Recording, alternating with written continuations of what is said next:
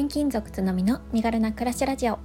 この番組は副業ができるスキルシェアアプリを運営する私が働き方だけでなく暮らしや子育てについてももっと身軽に心地よく暮らせる人を増やしたいという思いで毎日配信しています。毎朝6時に配信しているのでお気軽にフォローやコメントをいただけるととっても嬉しいです。おはようございます。6月5日月曜日です。皆様いかがお過ごしでしょうか？はい1週間が始まりましたが皆様はどのような気持ちでこの放送を聞かれていますでしょうか、えー、私はですねこの放送を収録している前日の日曜日なんですがちょっとね、えー、娘たちの体調に悪運が立ち込めておりましてヒヤヒヤしている日曜日を過ごしています。実は、えー、土曜日にちょっとねあの少しだけ遠出をしてうんと前から行きて行きたかった、えー、遊園地に行ってきたんですね。うんで子供たちすごく喜んでいてでお天気もねよく、えー、快晴ですごい楽しかったんですけれど久しぶりの、うん、暑さで結構体的にすごい疲れたんですよね。ね、大人も疲れましたしもちろん子供も疲れたっていう感じで、うん、大丈夫かなこれからの体調に響かないかなって思ってたんですけれどもやっぱね今日朝起きたら2人ともちょっと鼻水を出していて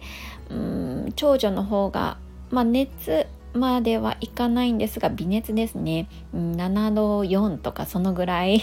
の体温だったので、まあ、これからね上がらないといいななんて思っているんですよね。で次女も昨晩結構夜中起きていて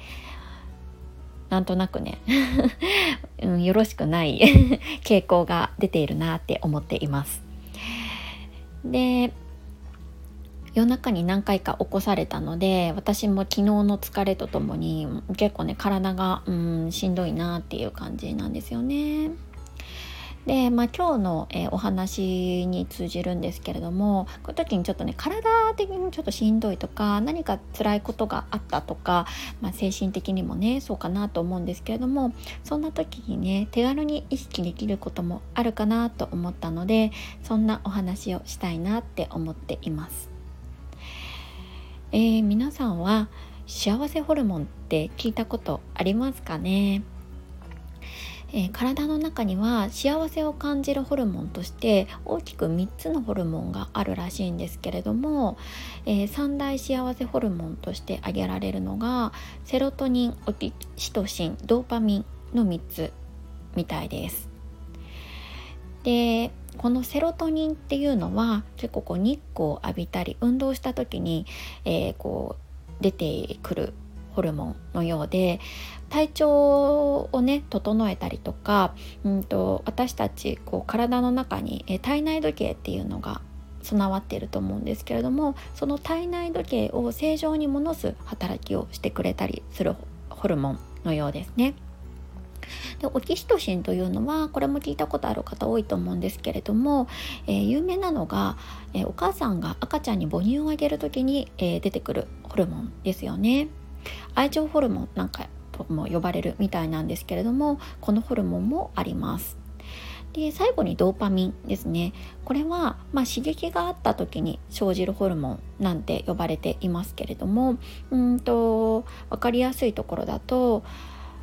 甘いものを食べた時とかうーんアルコールを飲んだ時あとはそうですねギャンブルをした時なんかにもこのドーパミンっていうのは快楽物質として出るみたいですね。でこの3つの、えー、ホルモンをが出ると私たちは幸せだなと感じるようです。でね、えー、私が今日お伝えしたいのはこのセロトニンとオキシトシンのホルモンを、まあ、手軽に出してちょっとね辛いなとかしんどいなっていう時に、えー、もうホルモンベースで 幸せを感じられたらいいななんて思っているんですよね。で、えー、セロトニンは先ほども申し上げたように日光を浴びたりとかちょっと運動した時リズミリズミカルな運動をした時とかに、えー、発生するそうなので私は結構ですねあのこうちょっと寝不足の朝とかはかなり積極的に日光を浴びに行きます。まあ、やってる方多いと思うんですけれどもまず朝を朝目覚めたら窓を開けてで特に今の時期は結構窓を開けるとかなり新鮮な空気が入ってきて気持ちいいですよね。でカーテンも開けてしっかり日光を目の中にあげ当てるそうすることで本当に朝が来たよっていう体内リズムもカチッと整うみたいなのでまずそれをするようにしています。であともしできるのであればまあ運動っていうところなんですけれども、まあ、私は在宅勤務なので出勤がないため毎朝朝ちょっと家の周りを10分15分ぐらいですね歩くようにしてるんですよね。でこの朝のウォーキング、まあ、歩くことっていうのもこのセロトニンの分泌にすごい直結してくるみたいなのでこういったこともおすすめですね。でまあ、出勤とかがある方はもうそもそも結構歩いたりとかすることも多いかなって思うのでもうそれだけでも OK かなって思います。あとはあのリズミカルな運動っていうことであの実は咀嚼する、えー、食べ物をよく噛むっていうのだけでもセロトニンが出るみたいなんですよね。うん、でまあ当たり前なんですけれどもよく噛んで食べることは、まあ、体の消化にもいいので一石二鳥ですよね。セロトニンも出るし消化にもいい。なんかダイエットにもねつながりそうですよね、まあ、そんな感じで手軽にねセロセロトニンって意外に出すことができます。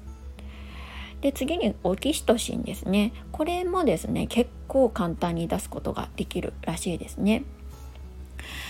さっきも申し上げたようにこれは愛情ホルモンって呼ばれているので何かとのこうスキンシップとかうん愛着を感じた時に出るものなのでお子さんがいらっしゃる方はもう子供をギュってするだけでもオキシトシン出ますし、えー、パートナーとかとねあのハグをするのでも OK。でもし、うん、そういう相手がいないよっていうことであればなんかねえっ、ー、とぬいぐるみとかそういうものをこう抱きしめたりとかするだけでも結構あのいいらしいです。あとはもうもはや自分自身をこう抱きしめる。何て言うんですか。自分をハグするっていうのでもオキシトシンは出るそうです。だからなんとなくこう、うん、体がしんどいなとか精神的にちょっと、うん、メンタルやられてるかもっていう時は自分自身を、うん、抱きしめてあげる。これだけでもオキシトシンは出るみたいなのでやってみる価値はあるんじゃないかななんて思いました。はい、えー、今日はね私ちょっと寝不足っていうところで明日、まあ、つまりね、えー、月曜日の子どもたちの体調が気になるところなんですけれども、えー日曜日はねゆっくり過ごして今日からの1週間に備えてい、えー、きたいななんて思っているところです。はい、えー、皆さんもね、えー体調万全の方もいらっしゃると思いますし私みたいにちょっと寝不足疲れたっていう方も、えー、1週間の初めからあるかもしれないんですけれどもこういうねちょっと幸せホルモンっていうところを少しだけ意識して生活するとあのー、ちょっとね変わってくる部分もあるかななんて思いましたので今日はシェアをさせていただきました。えー、この放送に何かしらのいいなっていう思う点があったりとか、えー、ご意見ご感想のある方はお気軽に、えー、コメントなどいただけるととっても嬉しいです。ありがとうございます。はい、えー、ここからはコメントを返させていただきます。えー、122回目の放送、発信の幅を広げてみましたに、えー、2名の方からコメントいただいています。パティさん、ゆかさんです。ありがとうございます。えー、この放送では、私がですね、あの、最近インスタグラムをようやく始めましたよっていうご報告の、えー、放送をした回になります。えー、パティさんです。おもちゃ王国の近くの海沿いの道が好きです。余裕があったらドライブしてみてください。あの辺りでは石原うどんも人気です。ということで、パティさんありがとうございます。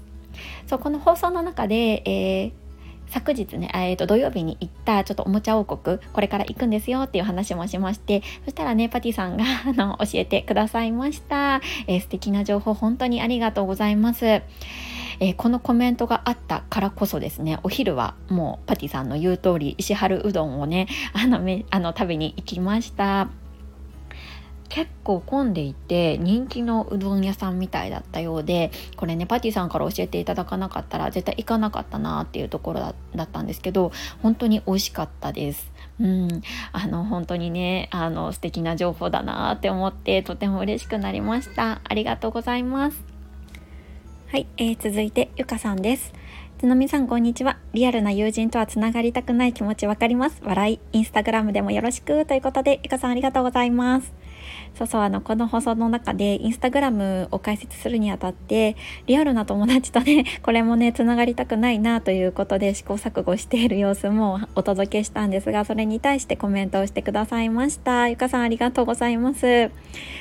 そうなんですよね。なんなんかねまだなかなかちょっとつながることができないなというふうに思ってるんですけれども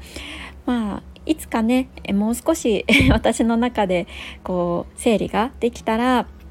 本当に仲のいい友人だけにはねちょっと伝えてみようかななんて思っております。ゆかさんありがとうございます。はい、えー、続いて昨日の放送ですね。